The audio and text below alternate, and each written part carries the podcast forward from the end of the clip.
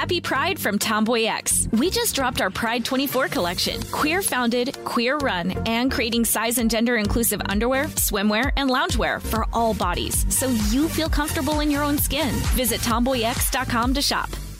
I'm Tracy from Stuff You Missed in History class. Are you a small business owner or even someone who dreams of entrepreneurship? Then check out season two of Mind the Business Small Business Success Stories from iHeart Podcasts and Intuit QuickBooks. Join hosts Austin Hankwitz and Janice Torres as they interview entrepreneurs sharing insights around starting and nurturing a small business. You won't want to miss these inspiring stories of entrepreneurship and discovering ways to business differently so you can too. When you think about the future, what kind of technology do you envision? Whatever the future holds, artificial intelligence will undoubtedly be at the heart of it all. Join Graham Class as he hosts season two of Technically Speaking, an Intel podcast, and hear from the minds transforming healthcare, retail, entertainment, personal computing, and more with the help of AI. Tune in every other Tuesday and explore the latest technology that's changing our world today and creating a more accessible tomorrow. Listen to Technically Speaking, an Intel podcast on the iHeartRadio app, Apple Podcasts, or wherever you get your podcasts. What does every grocery store aisle now have in common? Products that come in paper packaging. And not just the obvious ones like cereal boxes and juice cartons. From beauty products to boxed water, there are more opportunities to go papertarian than ever before. So why should you? Because paper comes from a renewable resource and can be recycled up to seven times. Simply put, it's the smart choice for the environment. And it turns out the easiest choice for you. Learn more at howlifeunfolds.com slash papertarian. Welcome to Stuff You Missed in History class from HowStuffWorks.com.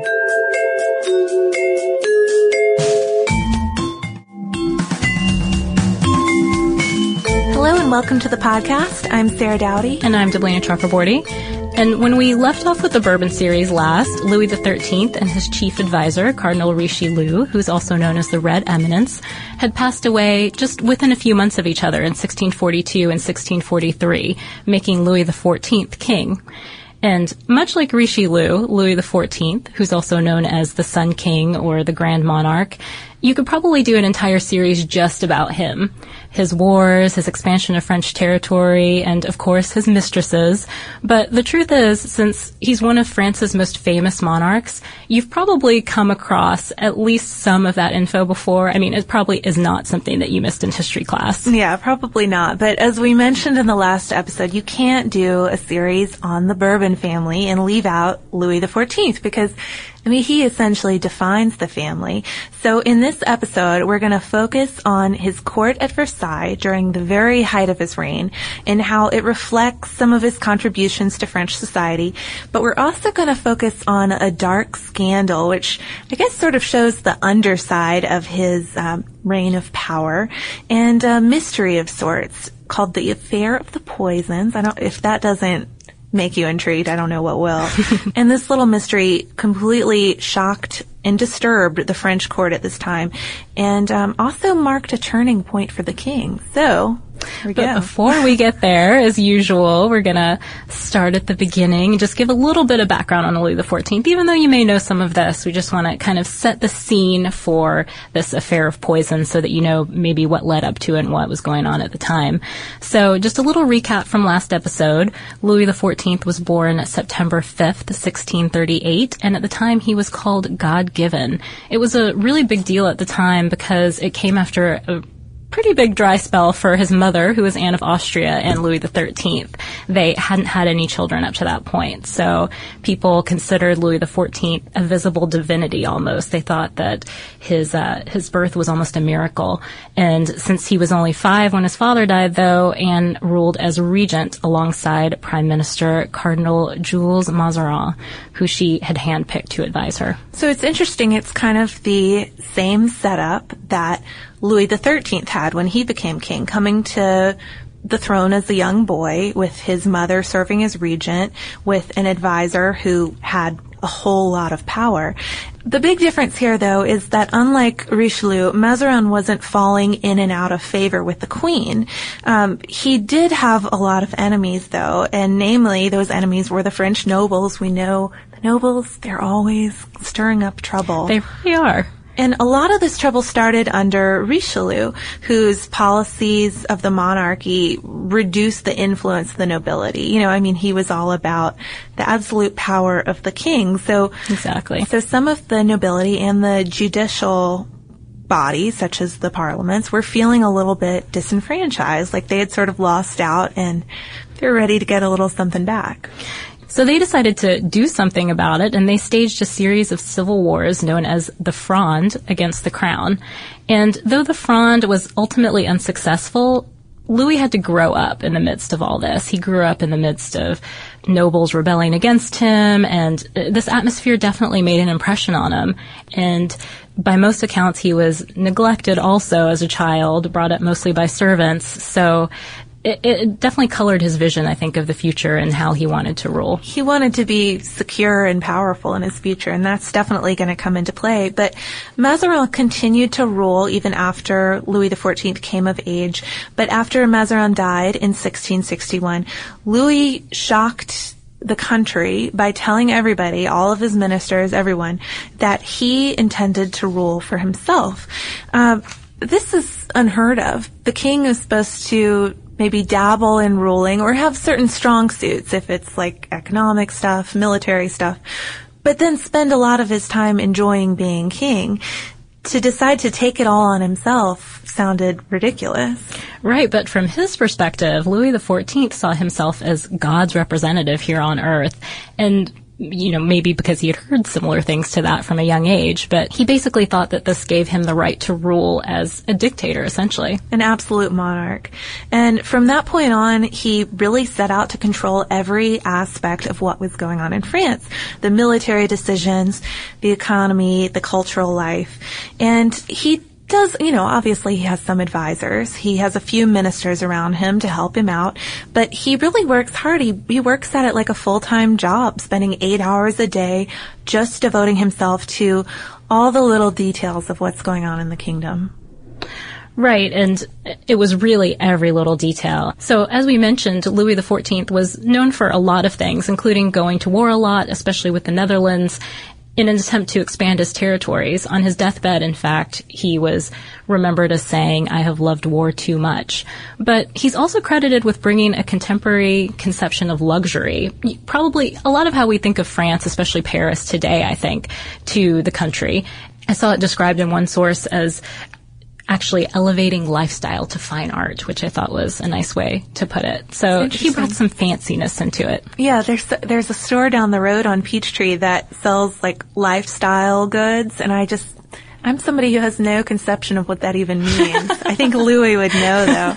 Um, he's interesting though. You know this this you mentioned he he thought he could rule like a dictator. That ex- extended to all sorts of things, not just control of the country, but he imposed his artistic taste on all of France. He nurtured talents of the writer Moliere and made him write all this stuff that was supporting the monarchy and supporting the king.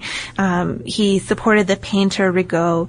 And in doing this, a lot of people say that Louis helped French culture attain the same level of respect that the Italians had. It, it, it elevated the country. True, and it seems that he wasn't a, just a dilettante in doing all this either. He seems to have actually had a true love for the arts. Fun fact, he himself was an accomplished ballet dancer and even performed at court in costume and everything, which. I mean, just imagining this king who participates in wars and fights, and on the side, he's also a very elegant artist. I've actually seen a picture of him as a teenager dressed in his Sun King costume, which is like a gold flaming costume with points radiating out from it. I wonder if it was ballet costume. Could have been. So, again, he had control over every little detail. He decides not only when they go to war and economic things, but he decides what's beautiful and what etiquette should be, and he imposes these tastes on everybody. And he also uses it in a way to get what he wants politically. Yeah, so we're going to go back to those nobles who rose up when he was a young boy against the monarchy. And Louis didn't forget these guys, and he didn't forget the circumstances that created a problem like that. So he drew the noblemen into court and he tried to keep them there and he tried to keep them occupied with frivolous things like gambling. And he really took note, careful note of who was there and who wasn't. So if you were usually there and then one day you were missing, Louis demanded to know why you had been gone. If you were in and out all the time, he needed a good excuse from you. And if you weren't around at all, you were in trouble. That was really, really bad. There was probably no good excuse for being constantly absent from court. Yeah, and if you were one of those people who was never there, you would have a really hard time getting what you wanted because that's kind of how the king decided things. He would, if you approached him, for example, and you said, I need more land or something, but if you were one of those people who weren't around a lot, he was known to say things like, he is a man I never see. And that would sort of be the end of it. You wouldn't get what you wanted because you hadn't been in the favor of the king. Might as well just stay at your castle at that point. Um, so being at court and sticking to the king's rules of etiquette became really essential for nobles who wanted to get anywhere in life. You, you couldn't essentially be your own king anymore with your own vassals and your castle and your land and your army. You had to be at court watching Louis eat. Right, so it just it basically made nobles less of a presence in politics. All of this becomes even more complicated when he moves the court from Paris to Versailles. In Versailles, it was easier for him to keep track of people there, and it made the court more isolated too. Yeah, so he started going to Versailles originally to carry out a love affair with his mistress, Mademoiselle de la Valliere. And, uh, I mean, he was quite the womanizer. I think that's one thing. We Even though he was already married. He was married, um, to the daughter of the King of Spain. Um, but at that point, when he was visiting Versailles, the structure was basically a hunting lodge. That sounds more rustic than it is. It's still a fabulous country house, but still, it's not like the Versailles you might go visit today. And so in the 1660s, Louis starts transforming it into this enormous palace and architectural wonder. And you have to think, you know, part of it is to bring the nobles there, but also so he has his own stronghold. He's not in danger like he was as a child in Paris. Yeah, he feels a bit uncomfortable there, so Versailles is sort of an escape for him. But he's often criticized for this because Versailles was so extravagant, the palace at Versailles, that is, and it cost so incredibly much. Some say that it practically ruined the nation. It was somewhere around the price of a modern airport, so just imagine that for a second. But actually nobody knows for sure how much it cost because the king is rumored to have destroyed the bill after he saw how much it was and realized that, oh my gosh, I spent way too much on this thing. I feel like that's something Blondie would do. um, but even, even so you think if it costs as much as a modern airport, all of the nobles who were staying there would be in pretty nice quarters at least. That wasn't the case. I mean, it was the lap of luxury for the royal family, but the other guests, and sometimes there were as many as 1,000 people there, uh, were put into these really small, cramped rooms that were too hot or too cold for the season. I mean, this is not the servants we're talking about. These are people who are used to living in palaces themselves. Yeah, and it almost seems, I'm sure it wasn't that bad, but it almost seems like a slum having yeah. to live right on top of each other. Remember your place. Definitely. So this is just all to set up the scene for the king at the height of his rule. By the 1670s, around 1680 or so, he's been doing well in wars, he's adored by his court, and he's just generally living large out in Versailles. Um, but we're going to backtrack just a little bit to explain sort of his situation with his mistresses and everything that's going on. So back in 1667, he'd taken on a new mistress, the Marquise de Montespan, and they'd been together for years, and they even had seven kids together, one of whom died. So the remaining six kids, they are legitimized. And she had been a lady in waiting to the queen, and she was married to the Marquis de Montespan, with whom she had two kids also. Her husband didn't really like what was going on between her and the king, and apparently expressed that somehow because he was exiled to Guyenne in 1668 and legally separated from her uh, shortly after that. The king and the Marquise de Montespan go on to be together for about 13 years, but it really doesn't last when Montespan is implicated in a scandal, one of the most notorious criminal cases of the 17th century, in fact, the affair of the poisons. So this whole scandalous episode actually starts back in 1673 when the Comte de Soissons, who's the husband of Olympe Mancini, uh, who's the former favorite of Louis XIV, and if you're really going to keep track of everything, the niece of Cardinal Mazarin, Um, so when the Comte de Soissons dies in these strange circumstances, circumstances that suggested poisoning, people start talking. You know, it's it's interesting news. So right around the same time as this Comte de Soissons story, another big case was going down in Paris. The Marquise de Brinvilliers, who was an aristocrat, had been found to have poisoned her father and her brothers and to have made attempts on other members of her family, including her husband. Essentially, it seemed like she was trying to kill every male family member and get their money. Hmm. Um, and there was a lover who left behind evidence incriminating both of them. And Brinvilliers had also knocked off a few inmates in the charity hospital, testing out her poisons on them. You know, posing as this do-gooder noblewoman, Walking through the really. halls of the charity hospital. Yeah, really seeing if her if her stuff was potent enough to kill her own family.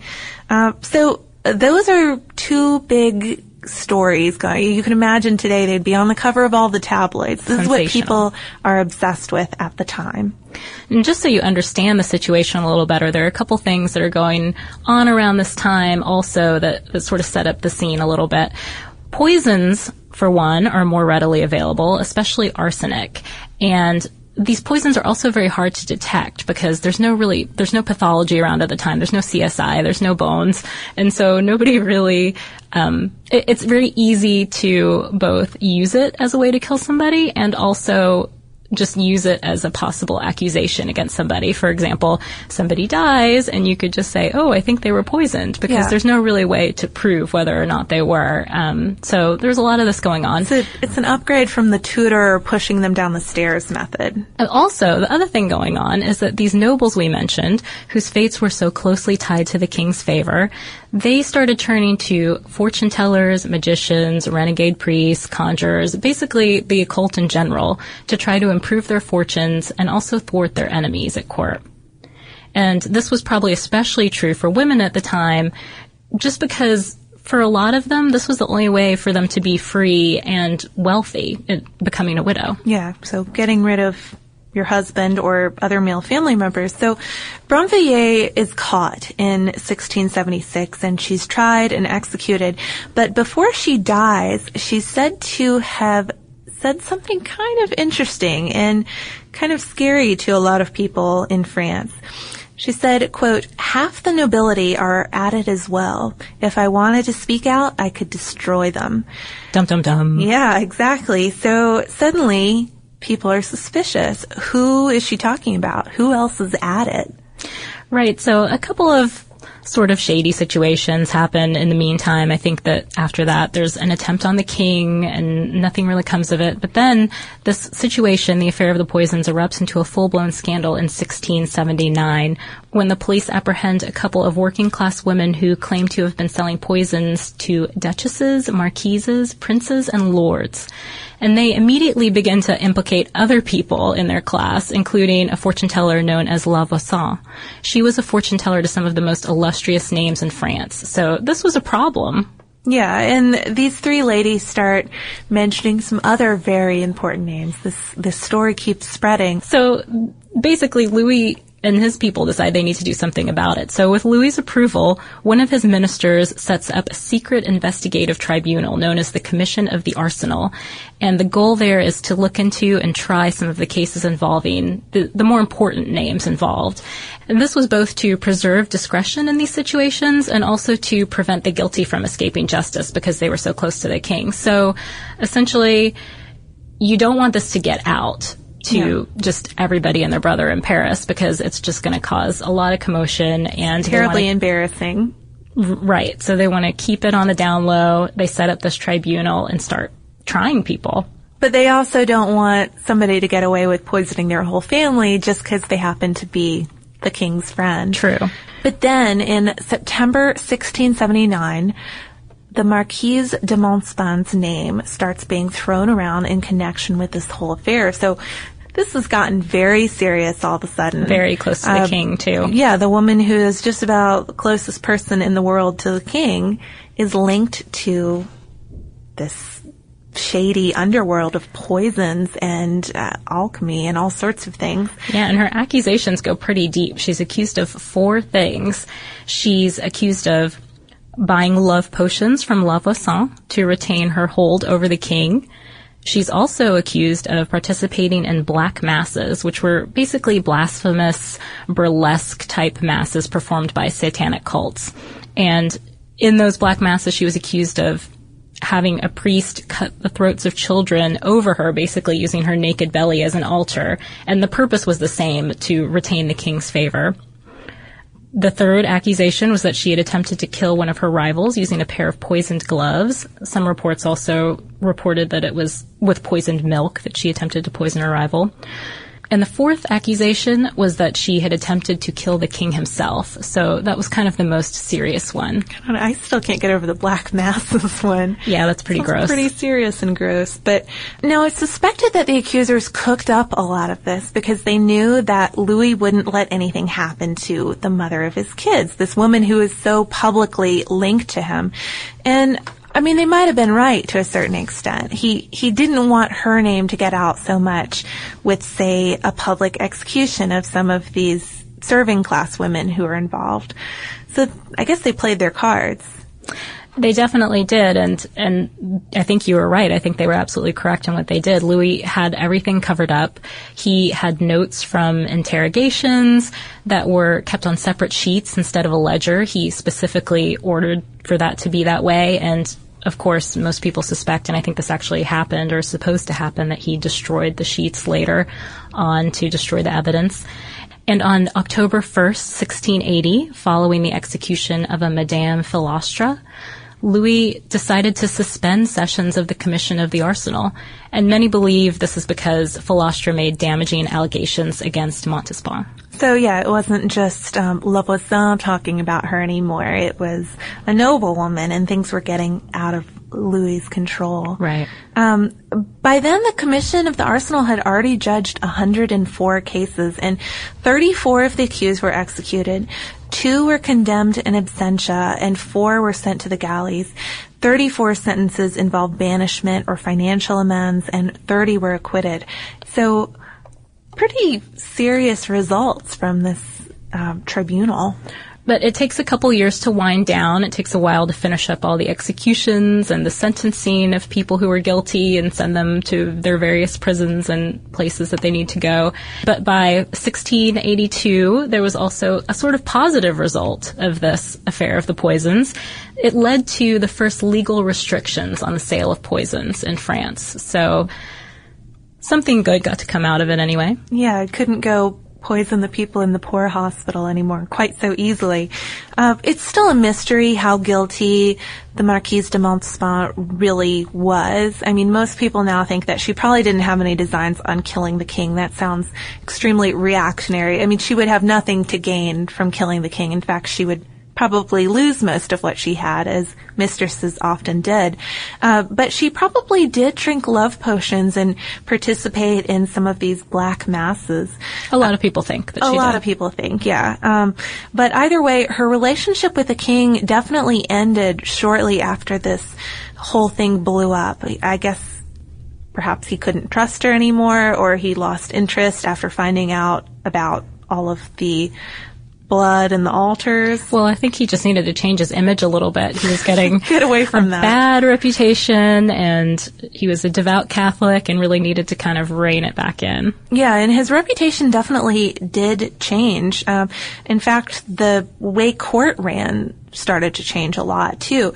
Gambling and entertainment uh, still took place, but they took place underneath this veneer of propriety. Um, it's a little hypocritical, but Louis himself was getting older too, and yeah, just trying to change his image and reform publicly at least. Yeah, as I've seen it described, he actually renounces pleasure, uh, but kind of funny if you think of it at the same time he took up a new mistress. So I don't know how that works, And but Katie and I talked about her in an earlier episode, um, Madame de Maintenon. And it's interesting. They're not quite sure if it if he took up a mistress or if they were secretly married before anything started happening. But, um, anyways, they they lived together until um, until his death. Yep, he dies in 1715 at the age of 77, and he actually lives so long, he's been on the throne for so long that he's outlived his son and his grandson. Um, so leaving the question of who will become heir, and that takes us a good, to a good stopping place, I think, for our next installment, which may or may not have something to do with Louis the Fifteenth, his heir. Keep going on these numbers. We'll just keep trucking along. I mean, there's so much you can do. We could probably turn this into a year long series. Don't worry, we probably won't. Yeah. but there just seems to be a lot of good ideas. Like talking about the focus on. royals in the winter for some reason. It just feels right. Knowing they're probably all cold in Versailles. Shivering in their rooms without heat. we're cold in all Atlanta. 1,000 of them. Yeah, we're cold. Snowed in. Snowed in Atlanta. But um, yeah, I guess that about wraps it up for the Sun King. Um, we've recommended how royalty works so many times now, so I don't know. You can just Just how, Fren- how the French Revolution works. Oh yeah, that's good. Okay. Okay.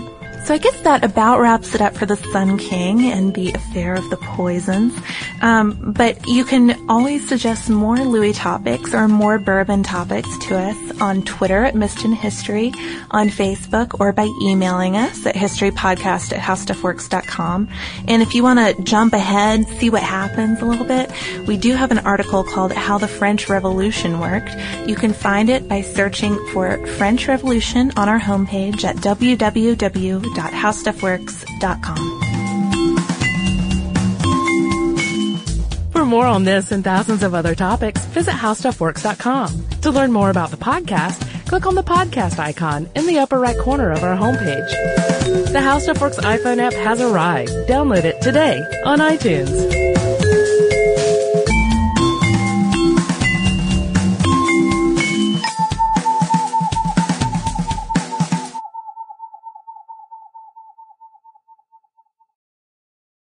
Happy Pride from Tomboy X. We just dropped our Pride 24 collection. Queer founded, queer run, and creating size and gender inclusive underwear, swimwear, and loungewear for all bodies so you feel comfortable in your own skin. Visit tomboyx.com to shop. Xumo Play is your destination for endless entertainment. With a diverse lineup of 350 plus live channels, movies, and full TV series, you'll easily find something to watch right away. And the best part? It's all free. Love music? Get lost in the 90s with iHeart 90s, dance away with hip hop beats, and more on the iHeartRadio music channels. No logins, no signups, no accounts, no hassle. So what are you waiting for? Start streaming at play.xumo.com or download from the app and Google Play stores today. All you can stream with Xumo Play. Xfinity has free premium networks for everyone this month, no matter what kind of entertainment you love. Addicted to true crime? Catch killer cases and more spine-tingling shows on A&E Crime Central. Crave adventure? Explore Asian action movies on Hi-YAH. Searching for something extreme? Check out skating, snowboarding, and more on Fuel TV Plus, the global home of action sports. And find crowd-pleasing bops on iHeartRadio's Hit Nation playlist. There's new free shows and movies to love every week. Say free this week in your Xfinity voice remote. This is Malcolm Gladwell from Revisionist History. eBay Motors is here for the ride. With some elbow grease, fresh installs, and a whole lot of love, you transformed a 100,000 miles and a body full of rust into a drive that's all your own. Brake kits, LED headlights, whatever you need, eBay Motors has it. And with eBay Guaranteed Fit, it's guaranteed to fit your ride the first time, every time, or your money back. Plus, at these prices, you're burning rubber, not cash. Keep your ride or die alive at ebaymotors.com. Eligible items only, exclusions apply.